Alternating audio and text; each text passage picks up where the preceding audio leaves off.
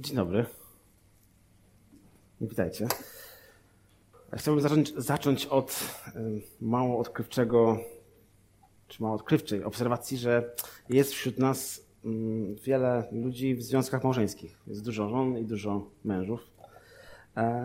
I więc myślę, że dla wielu z Was będzie to, co chciałbym, od czego chciałbym zacząć, będzie czymś znajomym. Myślę, że Wy, którzy braliście ślub, ale pewnie nawet te osoby, które dopiero ten ślub planują, albo nawet go jeszcze nie planują, ale myślą, że może kiedyś będą planować. E, pamiętacie albo myślicie, kiedy, kiedy myślicie o dniu ślubu, albo kiedy pamiętacie ten dzień ślubu, e, to okazuje się, że to nie jest tylko wesele, e, to nie jest tylko sam ślub, to nie tylko goście, to nie tylko radość, to nie tylko rodzina, to nie tylko uroczystość, to nie tylko sukienka, garnitur, tort, kosmetyczka, fryzjer, to nie tylko te rzeczy, to nie tylko nawet pierwszy taniec. Dzień ślubu to również, przynajmniej ja tak to wspominam i myślę, że wielu z Was się ze mną zgodzi, że dzień ślubu to jakieś takie wewnętrzne poczucie odpowiedzialności za drugą osobę, za nową rodzinę. To jest jakiś taki symboliczny, ale z drugiej strony nie do końca symboliczny, prawdziwy, ten przełomowy moment, kiedy już nie jestem sam, tylko już jesteśmy razem. I od teraz ona nie jest moją narzeczoną, czy moją dziewczyną, nie jest moim chłopakiem on, czy, czy nie jest moim e, narzeczonym, tylko jest, e, jest moją żoną, jest moim mężem. I niby niewiele się zmieniło, tak naprawdę na pierwszy, na pierwszy rzut czasami nic się nie zmienia, a okazuje się, że zmienia się naprawdę dużo. Od teraz jesteśmy już nie tylko razem, ale jestem mężem. Jestem za nią odpowiedzialny, tak już na poważnie, i tak już również formalnie. E, I chciałbym z tą myślą zacząć. E, będziemy dzisiaj kontynuować e, nasze rozważania z Księgi Estery, które rozpoczęliśmy w zeszłym tygodniu i będziemy się dzisiaj przyglądać co nieco pierwszemu małżeństwu, które w tej księdze jest przedstawione. Poznajemy pierwsze małżeństwo tej księgi, wielkiego króla Xerxesa, o którym mówiliśmy sobie już e, w zeszłym tygodniu. On w tej księdze występuje e, pod inną wersją swojego imienia, natomiast my dzisiaj najczęściej będziemy go w ten sposób właśnie nazywać. Jest to grecka, grecki odpowiednik jego imienia. Możecie tego króla pamiętać z różnych dzieł historycznych, ale też na przykład z filmu 300 Spartan. Poznajemy również jego królową, którą autor tekstu nazywa imieniem Waszti. I sporo czasu spędzimy dzisiaj właśnie w temacie małżeństwa, chociaż nie tylko. E, będziemy mówić dzisiaj właśnie o wzajemnym traktowaniu się małżonków, ale wrócimy też do pewnych rzeczy, o których nie mieliśmy czasu powiedzieć w zeszłym tygodniu. E, I zanim przejdziemy do tego tekstu, chciałbym nam przypomnieć parę kluczowych myśli, które pojawiły się właśnie ostatnio. W ogóle nieskromnie polecam sobie przesłuchać to kazanie z zeszłego tygodnia, jakby ktoś go nie słuchał. Nie dlatego, że było moje, tylko dlatego, że dosyć dużo istotnych rzeczy tam się pojawiało, które ma, miało nam ułatwić zrozumienie całej księgi. Księga Estery jest księgą bardzo specyficzną w kontekście całej Biblii. Z wielu powodów, ale między innymi dlatego, że Bóg w tej księdze jest ukryty. Wydaje się być nieobecny. Ona nie mówi ani bezpośrednio, ani pośrednio o Bogu, co bardzo utrudnia nam interpretację tej księgi. Jak rozumieć wydarzenia, które ta księga opisuje? Jeśli Bóg w żaden sposób tego nie komentuje ani w samej księdze, ani też poza samą księgą.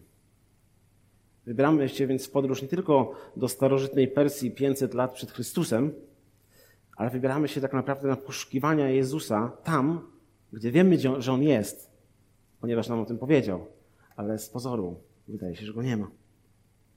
Jednocześnie ufamy właśnie, że jako część natchnionego Bożego Słowa Księga Estery właśnie o Jezusie mówi. I to właśnie na Niego, na Jezusa, ta księga, tak jak wszystkie inne części Pisma Świętego mają nam wskazywać, więc uparcie chcemy tego Jezusa tam znaleźć. I w zeszłym tygodniu zaczęliśmy naszą lekturę od poznania wielkiego, bogatego, w pewnym sensie hojnego, e, można pewnie bardziej powiedzieć, że rozrzutnego e, w oczach pewnie swoich poddanych wspaniałego króla Xerxesa, który zrobi wszystko, by zaspokoić grzeszne pragnienia ludzi, którzy są pod nim. Wyprawia wspaniałą półroczną ucztę i potem jeszcze tygodniowe afterparty. I wspomnieliśmy o tym też, dlaczego taki król nie jest najlepszym wyborem dla naszego życia. Oraz w jaki sposób Chrystus jest lepszym królem od Xerxesa. I dzisiaj chciałbym, żebyśmy te myśli rozwinęli i bliżej przyjrzeli się konsekwencjom takiego życia, jakie proponuje nam ten król. Będziemy czytać e, dalej pierwszy rozdział. E, od momentu, gdzie skończyliśmy, czyli jeszcze raz wrócimy do ósmego wersetu i będziemy czytać resztę tego rozdziału. Ale zanim przeczytamy pierwszy z wersetów, e, powierzmy ten czas Bogu jeszcze w modlitwie. Ojcze, dziękujemy Ci za, za Księgę Estery. Dziękujemy Ci za to, że znowu drugi raz możemy do niej sięgać w ten sposób. Dziękujemy Ci za to, że po raz kolejny właśnie Ty nas tutaj zgromadziłeś. Dziękujemy Ci za to, że Mm, zostawiłeś nam swoje słowo, z którego możemy czerpać mądrość, z którego czerpać napomnienie i z którego czerpać kierunek dla naszego życia, przez które możemy poznawać Ciebie. Dziękujemy Ci za to i prosimy Ci, żeby właśnie Księga Estery i ten dzisiejszy czas był takim czasem poznawania Ciebie, czasem niezmarnowanym, ale czasem, którym, czy po którym wyjdziemy zbudowani e, i bogatsi e, o kolejne szczegóły, które pokazują nam, jak wspaniałym Bogiem, Królem, Panem i Zbawicielem Ty jesteś. Amen. Więc jeżeli macie swoje Biblię, e, spójrzcie ze mną na ósmy werset pierwszego rozdziału Księgi Estery. Jesteśmy w trakcie, czy w zasadzie, w zasadzie na samym końcu tego siedmiodniowego afterparty po półrocznej imprezie e, w mieście Suza. Lecz do picia nikogo nie przymuszano, mówi ósmy werset, gdyż król wydał polecenie wszystkim ochmistrzom swego pałacu, aby każdy czynił to, co mu się podoba. I zatrzymaliśmy się tutaj w zeszłym tygodniu i chciałbym się znowu tutaj zatrzymać, dlatego że chciałbym zwrócić na uwagę na jeszcze jedną rzecz. Widzicie, myślę, że autor, próbując przekazać myśl o tym, że Xerxes pozwolił swoim gościom czuć się swobodnie, tak, nie, nikogo nie przymuszano do picia, był raczej zwyczaj w tamtym czasie, że trzeba było pić wtedy, kiedy gospodarz pije. Tutaj było inaczej ale autor używa specyficznych słów, żeby to opisać. I myślę, że robi to nie przypadkowo. Mówi o tym, że każdy mógł czynić to, co mu się podoba. I aby zobaczyć i zrozumieć, dlaczego on używa właśnie takiego zwrotu, musimy spojrzeć na ten werset i na tą sytuację w kontekście całego Starego Testamentu i całej teologii Starego Testamentu. I bardzo krótko chciałbym to zrobić. Jesteśmy w momencie historii Izraela, który, w której ten naród utracił ostatnie ślady swojej suwerenności i państwowości. Królestwo Izraela w różnej formie ono funkcjonowało, ale po wielu latach, po kilkuset latach rozpada się w końcu i zostaje wchłonięte przez większe imperia. I naród przeżywa wygnanie, przesiedlenia, tułaczki. Nie ma już króla. I to gorzkie miejsce przyjmuje jeszcze smutniejszy wymiar, kiedy cofniemy się na początki, na, na początki państwowości Izraela, które opisane są w Księdze Sędziów. I tam w kilku miejscach, ale między innymi na samym końcu księgi, w ostatnim wersecie, możemy odnaleźć powtarzający się motyw.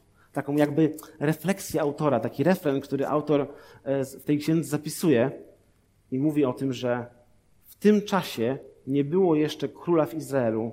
Każdy robił to, co mu się podobało. W tym czasie nie było jeszcze króla w Izraelu. Każdy robił to, co mu się podobało. Więc idea jest tutaj taka, że jeśli tylko Izrael miałby króla, jeśli tylko Izrael miałby króla, wszystko byłoby dobrze. Cała Księga Sędziów pokazuje nam tą opłakaną sytuację tego e, raczkującego państwa. I autor mówi, no gdyby tylko był król, wszystko byłoby dobrze. Później natomiast następuje kilkaset lat królestwa w Izraelu i kilkaset lat różnych królów w Izraelu. Byli lepsi i byli gorsi. Ale autor Księgi Estery, który zna całą tę historię, wie również, że król się znalazł. I to nie jeden. I to nie była odpowiedź. Teraz więc wykorzystuję tą samą frazę, którą znajdujemy na końcu Księgi Sędziów. I znowu tutaj każdy czyni to, co mu się podoba, jakby mrugając do nas okiem i mówiąc: Zobaczcie, problemem nigdy nie był brak króla. Ale to kto tym królem jest? Kogo na tym tronie posadzimy? Kto będzie panował w naszym życiu? I ostatecznie Boże Słowo pokazuje nam, że jeżeli na tronie mojego życia siedzi ktokolwiek inny niż Jezus Chrystus, to będę miał problemy. Jeżeli na tronie siedzi ktokolwiek inny niż Jezus Chrystus, to, to w cudzysłowie każdy czyni to, co mu się podoba. I ten tekst mówi nam, nieco więcej na temat tego, co się dzieje, gdy na tronie siedzi kiepski, zadufany w sobie i pyszny król. Albo innymi słowy, właśnie, jeżeli używając języka tego fragmentu, co się dzieje w naszym życiu, gdy każdy czyni to, co się mu podoba. Będziemy dzisiaj się też nad tym zastanawiać. W dziewiątym wersecie czytamy dalej, że, albo inaczej, autor poszerza nam nieco kontekst tego, co się dzieje e, w tym czasie. Czytamy, że również królowa Waszti wydała ucztę dla kobiet z Pałacu Królewskiego należącego do króla Ahasferosza, czyli właśnie króla Xerxesa. Więc wszyscy z was, którzy się zastanawiają, co na tą imprezę, którą wyprawił Xerxes, żona króla, powie, e, albo gdzie są wszystkie kobiety na tej imprezie, no to wers dziewiąty daje nam odpowiedź. Są oczywiście na spotkaniu babeczkowym u królowej. Co się tam dzieje? Dziesiąty werset. Siódmego dnia, gdy król dobrze sobie podchodził winem, kazał Mechumanowi, Bizzecie, Harbonie, Bikcie, Agatcie, Zeterowi i Karkasowi, udało się, siedmiu eunuchom usługującym królowi Ahasferoszowi przyprowadzić przed oblicze królewskie królową Waszti w koronie królewskiej celem pokazania ludowi i książętom jej urody, gdyż była ona bardzo piękna. Więc kiedy w końcu nadchodzi ten ostatni, ty, e, ostatni dzień tygodniowego afterparty, a wraz z nim jakiś taki kulminacyjny moment, w którym, w którym może wypadałoby się e, popisać czymś już takim spektakularnym. No, już król zrobił mm, wszystko, co się dało, więc co miał jeszcze zrobić? Więc pijany król zaprasza królową Waszti. I za chwilę zastanowimy się nad tym, co tu się dokładnie dzieje pomiędzy królem i królową, ale zanim to zrobimy, chciałbym, żebyśmy się jeszcze tutaj zatrzymali. Chciałbym wrócić do zadanego parę razy już ważnego pytania, które wydaje mi się, że zmusza nas do refleksji e, i zmusza nas do odpowiedzi na to pytanie, po prostu zastanowienia się nad tym. No bo co dzieje się, gdy każdy robi to, co się mu podoba? I zanim zaczniemy odpowiadać na to pytanie, jeszcze dwie ostatnie myśli.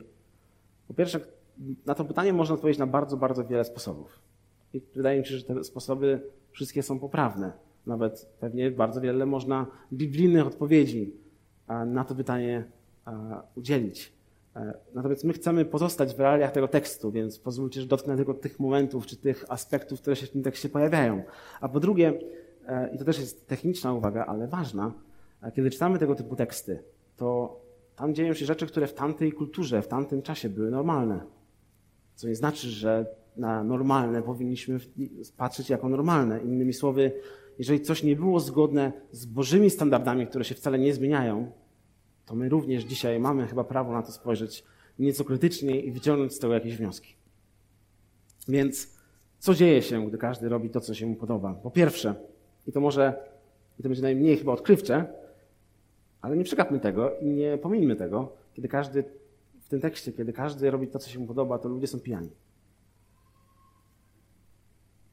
I to jest pewnego rodzaju skrót myślowy, oczywiście. Znaczy, oni tam byli dosłownie pijani, ale to jest pewnego rodzaju skrót myślowy. Spójrzcie na tę sytuację, którą opisuje ten fragment. Pół roku zabawy. Żadnych zasad. Wszystko za darmo. Alkoholu i jedzenia pod dostatkiem. Kilkanaście tysięcy mężczyzn. I jedyne, co nieobecne, to ich żony, które są na innym spotkaniu. Nie trzeba chyba zbyt dużo wyobraźni, żeby wykreować sobie w głowie obraz tego, jak to musiało wyglądać, co musiało się dziać w tym miejscu, a jak musiało tam pachnieć i co tam się działo. Po prostu. Nie zrozumcie mnie źle, to przecież nie znaczy, że alkohol sam w sobie jest zły, czy pod żadnym pozorem nie powinniśmy go pić. Ale myślę, że zmusza nas to ostatecznie do paru ważnych pytań, po prostu. Do czego mi ten alkohol jest potrzebny? Jak się po nim zachowuje? Jak dużo, to już za dużo według mnie. Czy zdarza mi się żałować tego, ile wypiłem i co się działo po tym, e, jak się obudziłem rano i myślałem o wieczorze poprzednim? Czy impreza bez alkoholu jest atrakcyjna, czy raczej nie warto się na nią pchać, bo nuda? Nie wiem, czy myślicie o takich rzeczach, ale jeżeli nie myślicie, to pomyślcie. Nawet jeżeli odpowiedzi na te pytania są takie, że nie piję alkoholu, bo nie piję i nie obchodzi mnie to. Innymi słowy, to nawet nie jest kwestia alkoholu samego w sobie, mam jeszcze inne używki, których, e, których niektórzy ludzie używają, ale jeśli ludzie są pijani, jeżeli ludzie są udurzeni, to bardzo prawdopodobne, że nie są pod wpływem Ducha Świętego. Apostoł Paweł mówi, nie upijajcie się winem, bądźcie raczej pełni ducha. Więc jest to w jakiś sposób wykluczający się nawzajem e, stan. Więc jeśli, nie, jeśli my nie jesteśmy pod wpływem ducha, no to wracamy do punktu wyjścia. Jeżeli każdy, każdy robi wtedy to, co się mu podoba. Jeżeli nie jesteśmy pod wpływem Ducha Świętego, to robimy to, co nam się podoba, a nie to, co się podoba Bogu. Jak się zaraz okaże, pomimo tego, że wydaje nam się, że mamy dobre pomysły, to wcale takich pomysłów dobrych nie mamy. I najczęściej podejmujemy wtedy głupie i lekkomyślne i krótkowzroczne decyzje, tak jak to zrobił król zaraz w tym tekście. Jest taki, jest taki mem, czy taki format memów w internecie, w którym ktoś e, chce zrobić coś głupiego albo coś odważnego, ale raczej głupiego odważnego i, i podaje komuś piwo i mu podtrzymaj mi piwo. Nie wiem, czy widzieliście takie memy. Nie bądźmy tym memem, tak w skrócie. Kiedyś ktoś, rozmawiając z, z, z pewnym znajomym, który e, i rozmawialiśmy o tym właśnie, no, gdzie jest ta granica i jak, w jaki sposób, w jaki sposób y, podchodzić do, do różnego rodzaju imprez, y, wyjść na piwo z kolegami i tak dalej. I on powiedział mi bardzo mądrą rzecz, która, która, która, która gdzieś tam zapadła mi w pamięć. Powiedział mi, że on kiedykolwiek wychodzi na przykład ze swoimi nawet niewierzącymi znajomymi na piwo, e, to pyta ich na początku, zanim jeszcze wypiją nawet jedno piwo, e, czy się może pomodlić to spotkanie. No i ostateczny wniosek jego jest taki, czy był w tej rozmowie taki, że jeżeli ja się nie mogę przed czymś pomodlić, to dlaczego to robię? Ja myślę, że jest duża mądrość. Myślę, że potrzebujemy tej mądrości, ponieważ jak widzimy w tym tekście, a kiedy każdy robi to, co się podoba, kiedy ludzie są udrzeni, kiedy, kiedy, kiedy nie panujemy nad sobą, to Duch Święty w nas nie działa. I, i, i idziemy w bardzo dziwne i często mroczne miejsca. Po drugie, kiedy każdy robi to, co się mu podoba, środki, marno, środki materialne są marnotrawione. I teraz może nie myślimy o tym od razu, ale no, półroczna uczta z takim rozmachem, w sensie ile to musiało kosztować? Ja rozumiem, że ten człowiek był królem, on naprawdę miał mnóstwo, mnóstwo złota, srebra i wszystkiego, no ale ile to musiało kosztować wciąż? Jeżeli ktoś z Was kiedyś organizował na przykład święta u siebie w domu i zaprosił trochę rodziny, albo organizował jakąś imprezę, albo urodzinową imprezę, cokolwiek, cokolwiek w tym stylu, zaprosił znajomych na weekend, to wiecie, że wypłata potrafi topnieć w zastraszająco szybkim tempie. Ile to musiało kosztować? I teraz, co król, co król Xerxes postanowił zrobić z całym swoim bogactwem? Czy postanowił wspierać ubogich? Karmić sieroty, fundować edukację, inwestować w jakieś socjalne programy, budować szpitale. Ile dużo lepszych rzeczy dla tych ludzi można by było zrobić z tymi całymi pieniędzmi, które zostały wydane w taki sposób. Czy postanowił, czy król postanowił dać swoim poddanym to, czego naprawdę potrzebowali, czy jedynie to, co miało ich chwilowo zaspokoić? Po trzecie, kiedy wszyscy robią to, co im się podoba, kiedy na tronie siedzi niewłaściwy król, ludzie są wykorzystywani. I tutaj znowu mała uwaga, my nie czytamy o tym wprost, ale historycy nie pozostawiają nam zbyt wiele wątpliwości co do tego, że trudno sobie wyobrazić, żeby na ucztach u króla Xerxesa, jak i u różnych królów e, żyjących w jego czasach zabrakło czy mogło zabraknąć prostytutek i pań do towarzystwa, że one nie były zaproszone z jakiegoś powodu, a zwykle to było tak, że były zaproszone, potem wychodziły i wchodziły kobiety, które miały e, zabawiać mężczyzn w inny sposób. I okazuje się, że nie wiemy oczywiście, co tu się działo na tej imprezie, ale trudno wyobrazić sobie, żeby ich nie było. Dosłownie czytamy o tym, ten tekst wspomina o eunuchach w dziesiątym wersecie, którzy służyli w Pałacu Królewskim. I znowu można się kłócić. To było normalne, żeby, żeby krzywdzić mężczyzn w ten sposób, ale jeżeli normy są chore i bezbożne, to my nie możemy się na nie zgadzać. I widać, że kiedy przeanalizujemy historycznie i biblijnie to, co się dzieje w pałacu i na dworze u króla Xerxesa, to ludzie są wykorzystywani, ludzie są krzywdzeni, ludzie są poniżani, są obdzierani z ich godności.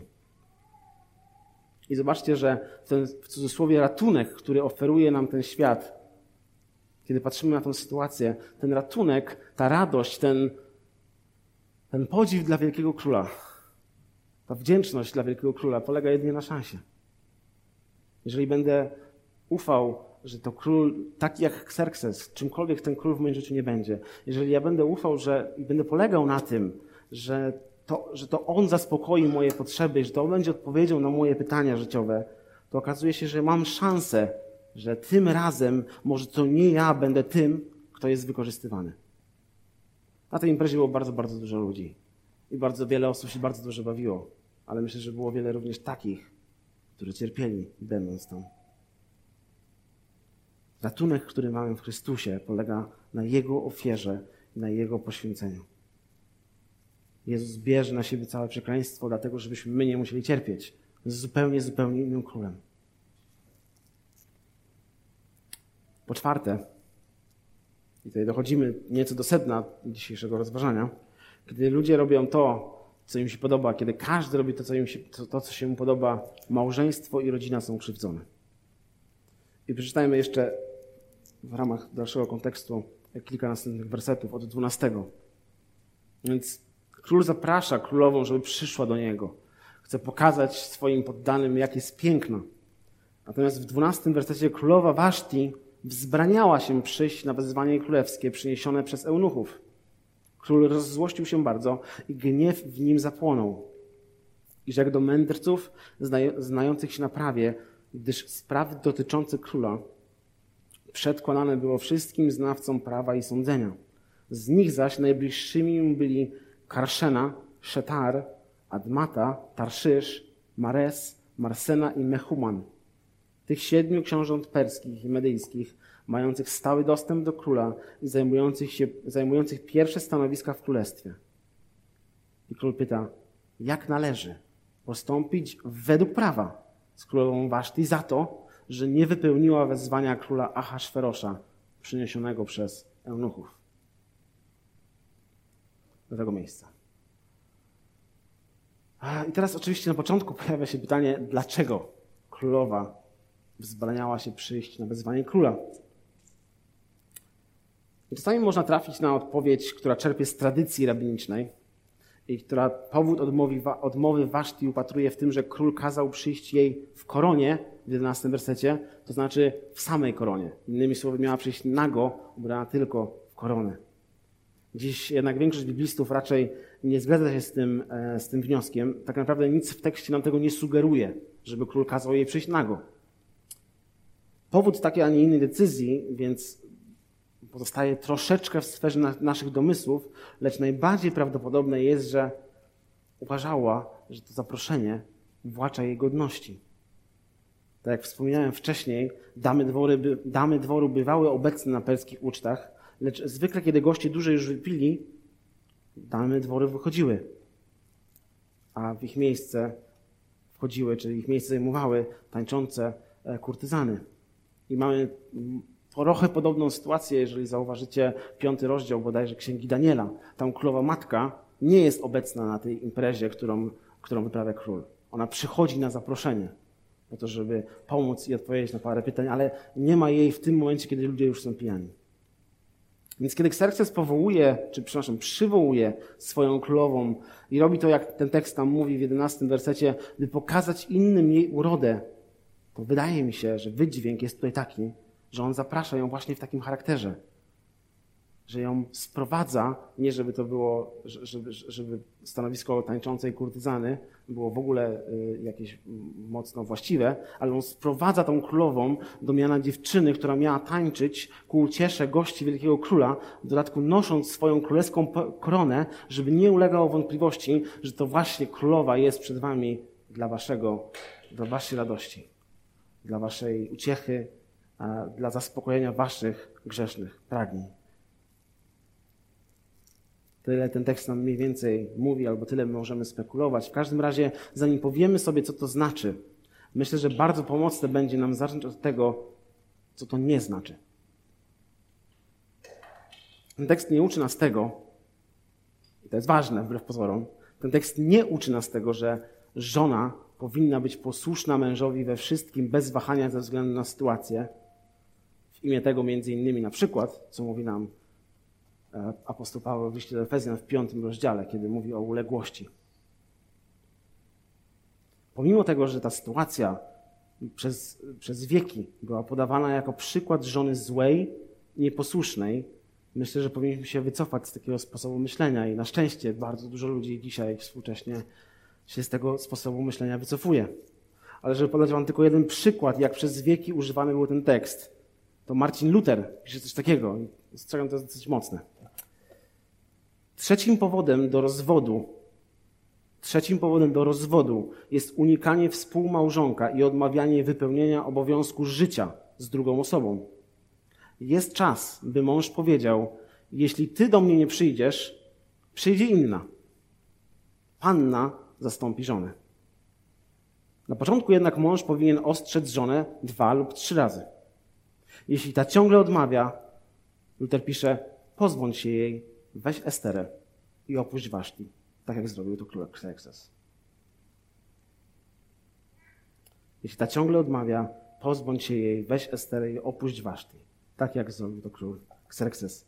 I to jest oczywiście bardzo niefortunne, gdyż ostatecznie mi się wydaje, i wierzę w to, że to, co zrobiła Waszti, było nie tylko, nie tylko niesamowicie odważne, ale, ale ostatecznie bardzo właściwe. I są też, są też historycznie e, reformatorzy, którzy uważali jej zachowanie za szlachetne. Zresztą, tak szczerze, ręka do góry, panie, które tutaj siedzą, która z was chciałaby dołączyć do pijanego tygodnia męża, kiedy ten chciałby się wami pochwalić przed pijanymi kolegami? Myślę, że pewnie nie aż tak Szymon tam coś próbuje insynuować. I myślę, że problem z uległością oczywiście, czy, czy ten temat uległości jest, y, tak jak mówiłem, on w tym, w tym temacie, czy w tym tekście nie występuje. Jeden z komentatorów ujmuje to w taki sposób, właśnie pisząc o tym, ale, ale mówiąc też o uległości. Mówi, wierzę w to, że żona powinna być uległa mężowi, ale nie wierzę w to, że kiedy mąż, że mąż ma, ma kiedykolwiek prawo się tego domagać. W rzeczy samej wiem, że kiedy jestem godny jej uległości, moja żona mi ulega, kiedy nie, to tego nie robi. Moją odpowiedzialnością jako męża jest być jej godnym. I kiedy patrzymy na zachowanie Xerxesa, to trudno nie określić je jakkolwiek inaczej, jak po prostu żałosne zachowanie. Ale panowie, myślę, że jest tutaj niesamowite ostrzeżenie, bo co robi Xerxes, kiedy jego żona nie chce do niego przyjść? kiedy nie słucha się jego polecenia, mówi, znajdźcie mi jakąś tutaj lukę w prawie, co tutaj, jak tutaj prawo mi każe teraz się zachować, jak mam ukarać moją żonę, w jaki sposób mam to zrobić.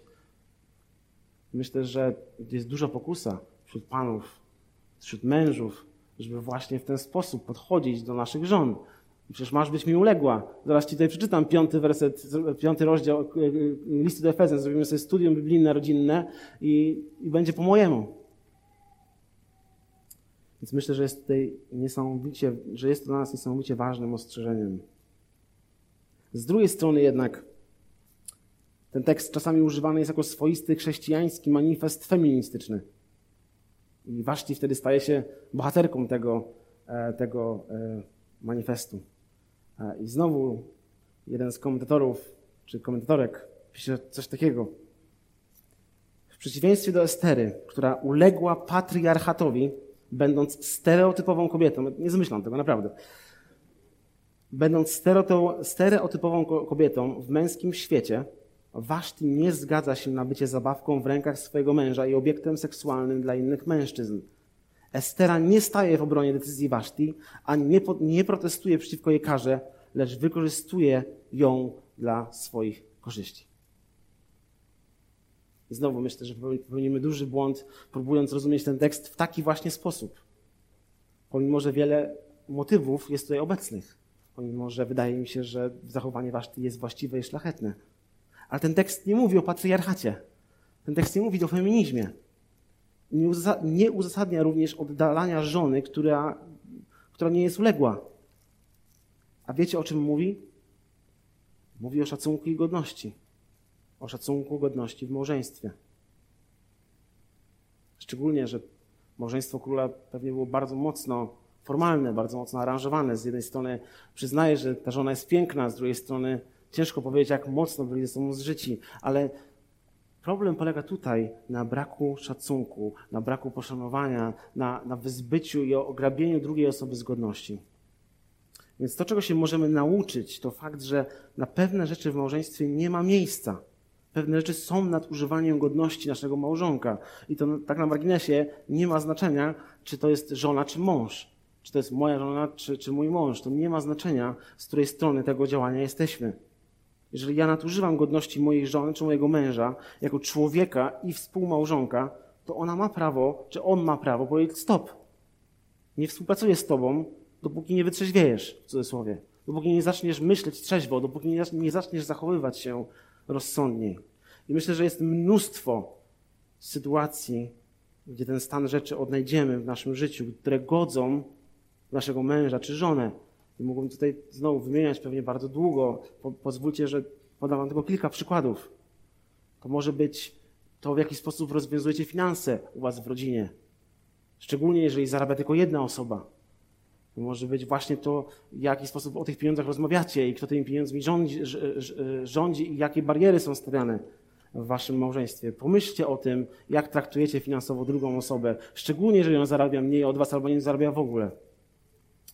Po drugie, to może być, to mogą być jakieś jednostronne oczekiwania seksualne, które mamy od siebie, że, w, których to mi zależy na tym, żeby zaspokoić samego siebie, w których zależy mi na tym, żeby było tak, jak mi jest przyjemnie i dobrze, w którym nie ma zgody na niektóre rzeczy, ale mi zależy tak bardzo, że chcę.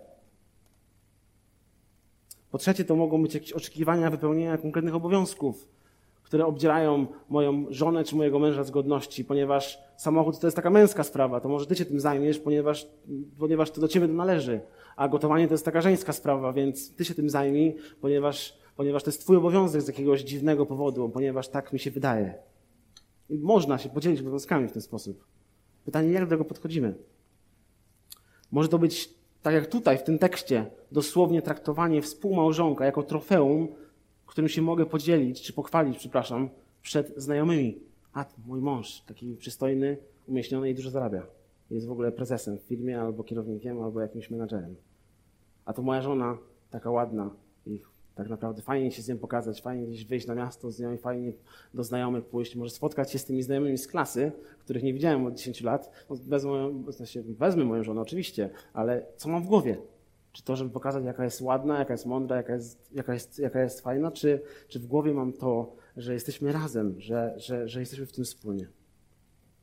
To może być wartościowanie, kiedy zastanawiam się wewnętrznie, kto z nas więcej wnosi do związku, kto więcej inwestuje w związek, kto jest mądrzejszy, kto jest ładniejszy, kto więcej zarabia i tak dalej. Kiedy zaczynam nie szanować moje, mojego współmałżonka, dlatego że on inwestuje mniej, że wnosi mniej, że jest mniej warty na rynku matrymonialnym, że to ja jestem tym, tym kto stoi wyżej, a, a, a ta druga osoba jest tą, która stoi niżej. Myślę, że jest mnóstwo innych sytuacji, kiedy obdzieramy naszych współmałżonków z godności. I przyjaciele, jeśli mamy wyciągnąć z tego tekstu jedną lekcję na temat małżeństwa, to niech to będzie ta myśl. Nie nadużywaj godności i honoru swojego współmałżonka i nie pozwól, by robiono to tobie.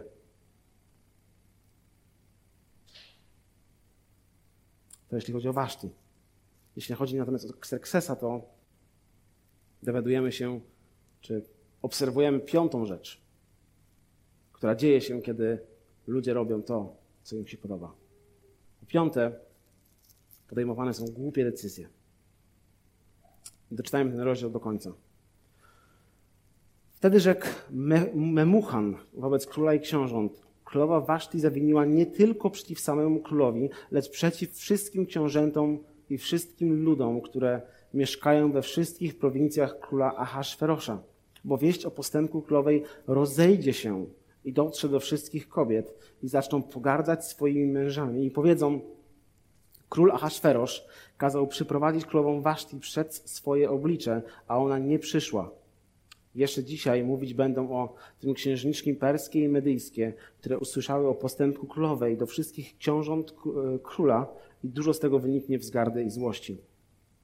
Jeśli król uzna to za dobre, niech wyjdzie od niego rozkaz królewski, który zostanie wypisany czy wpisany do praw perskich i medyjskich jako nieodwołalny, że Waszti nie stanie już nigdy przed obliczem króla Ahasferosza, a jego godność królowej niech król nada jej przyjaciółce godniejszej od niej gdy wieść o tym zarządzeniu królewskim rozejdzie się, rozejdzie się po całym jego królestwie, a jest ono przecież ogromne, to wszystkie żony będą okazywać cześć swoim mężom od największego do najmniejszego. Rzecz ta znalazła uznanie u króla i u książąt i król postąpił według rady Mechu, Mechu, Memuchana i rozesłano listy do wszystkich prowincji królewskich, do każdej prowincji list jej pismem pisany, do każdego ludu w jego własnym języku, że każdy mężczyzna ma być panem w swoim domu i zarządzać nim, jak mu się podoba. Kiedy więc, obserwujemy finał tego bądź co bądź gorzkiego rozdziału, to niczym w Nowych Szatach Króla wielki, wspaniały król Xerxes stoi przed nami nagi. Przypotężny władca wielkiego imperium, ten, którego stać na wielkie uczty i przyjęcia, który powołuje armię, który podbija, podbija narody, któremu służą ludzie z każdego języka, bezsilny wobec jednej kobiety, wobec własnej królowej. Postanawia więc zrobić dojrzałą rzecz i zrywa ze swoją żoną przez ówczesny odpowiednik Facebooka. Naprawdę, system pocztowy w Imperium Perskim był dosyć rewolucyjny. E, gdy król chciał wysłać wiadomość, to ona podróżowała przez 24 godziny na dobę. E, wysłał to wiadomość i ona, ta łańcuch połączeń był taki, że ta wiadomość się nigdy nie zatrzymywała. Zresztą e, amerykański system pocztowy ukradł od nich swoją dewizę, czyli ani śnieg, ani deszcz, ani skwar, ani ciemność nie powstrzymają nas od wykonania powierzonego zadania. Persowie to była właśnie dewiza ich poczty, no i e, była tak dobra ta poczta i sławna, że używają, czy używa się tego hasła do dzisiaj. Ciężko nie zauważyć, że mamy w tym tekście dużą dawkę ironii. Oto król z przewrotnie nazwanymi tu mędrcami wymyślają genialny plan, jak utrzymać bunt Waszti w tajemnicy. Tak? No bo co, on, co oni mówią? Kiedy tylko wieść o tym postępku królowej się rozejdzie, to jest 17 werset, i dotrze wszystkich kobiet. Więc co trzeba zrobić, żeby utrzymać to w tajemnicy? No, roześlijmy informacje o tym, co zrobiła królowa. Samą Waszti, która nie chciała pokazać, y, pokazać, y, która nie chciała przyjść do króla, spotyka również kara w 19 wersecie. Też chyba dosyć ironiczna. Waszti, która nie chciała przyjść do króla, dostaje karę, że już nigdy nie będzie mogła przyjść do króla. Więc z jednej strony nie, trudno nie widzieć w tym ironii, z drugiej strony pewnej tragedii. Oto król nie ma żony. Żona nie ma męża. Królestwo nie ma swojej królowej. Król się całkowicie skompromitował. Jest jakieś puste prawo, które trzeba ogłaszać i rozpowszechniać w kraju. I najgorsze jest to, że z głupimi, impulsywnymi decyzjami idą najczęściej w parze równie nieszczęśliwe konsekwencje. Po szóste i ostatnie. To nie jest po szóste, to jest po szóste. Po szóste i ostatnie. Kiedy każdy robi to, co mu się podoba, poza wyrzutami sumienia kończymy zupełnie, zupełnie z niczym. Przeczytajmy jeszcze ostatni jeden werset, początek drugiego rozdziału. Po tych wydarzeniach, gdy ustał gniew króla Ahasferosza, wspomniał on Waszti i to, co uczyniła i to, co o niej postanowiono. Nie rzuca nam się to w oczy od razu, ale mijają cztery lata od pojętej uczty Xerxesa i od jego rozstania z królową Waszti. Wiemy to z 16 wersetu rozdziału drugiego. Przez ten czas zdążył król prawdopodobnie, tak myślę i zakładam, wytrzeźwieć, ale nie tylko. Zdążył odnaleźć ruiny starożytnej Troi, poprowadzić największą w dziejach armię przez Morze Egejskie na wyprawie militarnej przeciwko Grecji. Zdążył wygrać niezliczoną ilość bitew. Zdążył pokonać legendarnego Leonidasa, jego Spartan. Zdążył spalić Ateny. Ale nie zdołał osiągnąć swojego celu. Grecja pozostała poza jego kontrolą a wielki król Xerxes musiał wrócić do swojego kraju. Jego gniew ustał. I czytamy, że wspomniał Waszty. Przypomniał sobie o pięknej żonie, z którą, tak, z którą z taką łatwością odrzucił kilka lat wcześniej. Język tutaj jest naprawdę sentymentalny i emocjonalny. Sekses wspomina swoją żonę z rozrzewnieniem. Można było powiedzieć, i nie czytamy o tym dosłownie, ale prawdopodobnie żałuje swojej decyzji. Ile razy byłem w miejscu, w którym był król? Ile razy ta sytuacja to moje życie? Ile razy głupie, nieodpowiedzialne, impulsywne decyzje doprowadziły cię do momentu, że można było jedynie wspominać z wyrzutami sumienia, że coś, coś, co już jest zepsute. Ile razy wzdychałeś, Panie Boże, jaki ja byłem głupi. Panie Boże, dlaczego mnie nie powstrzymałeś? Gdzie byłeś w tym momencie? Dlaczego nie zareagowałeś? Dlaczego nie, nie zabrałeś mi tego wcześniej? Albo dlaczego nie zabrałeś mi tego później?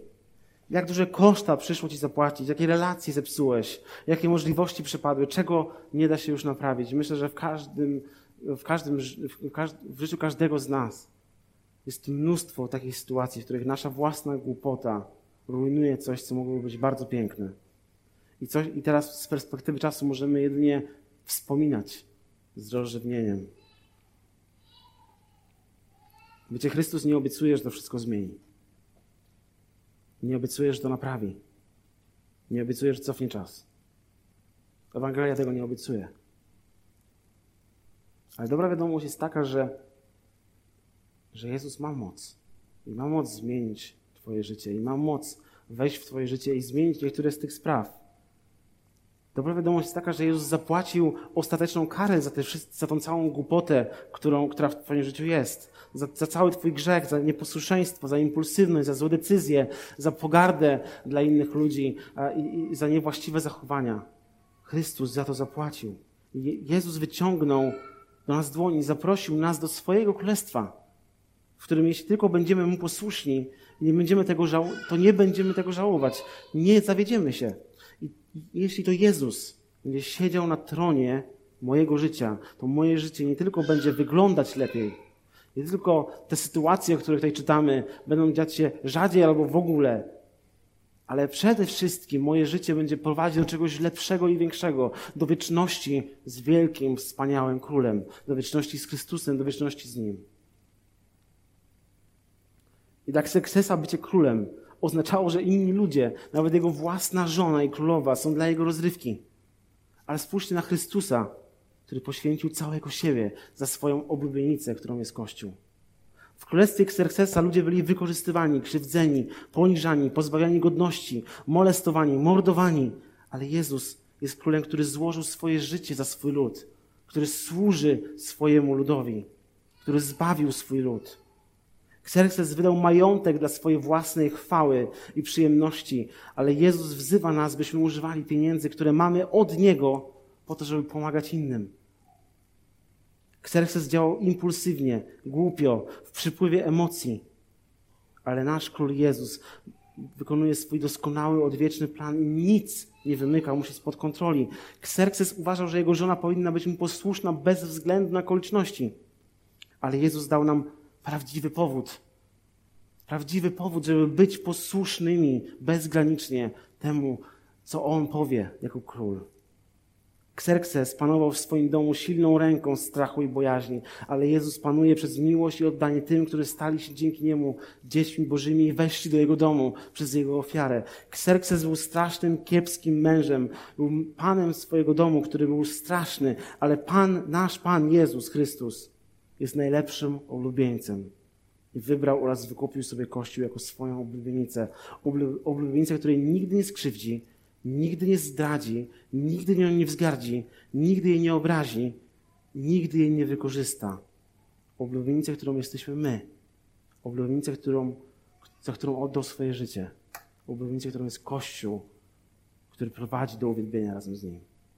I chwała Jemu za to. Więc podsumowując, co dzieje się, gdy każdy robi to, co mu się podoba? Po pierwsze, ludzie są pijani.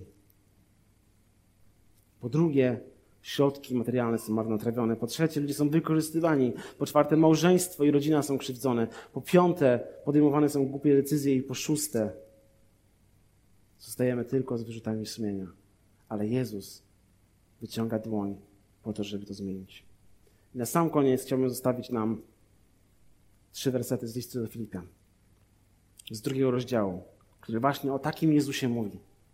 Apostoł Paweł pisze o Jezusie, który chociaż był w postaci Bożej, nie upierał się zachłannie przy tym, aby być równym Bogu, lecz wyparł się samego siebie, przyjął postać sługi i stał się podobny ludziom, a okazawszy się z postawy człowiekiem, uniżył samego siebie i był posłuszny aż do śmierci, i to do śmierci krzyżowej. Niech wam Bóg, niech wam Bóg błogosławi. Amen.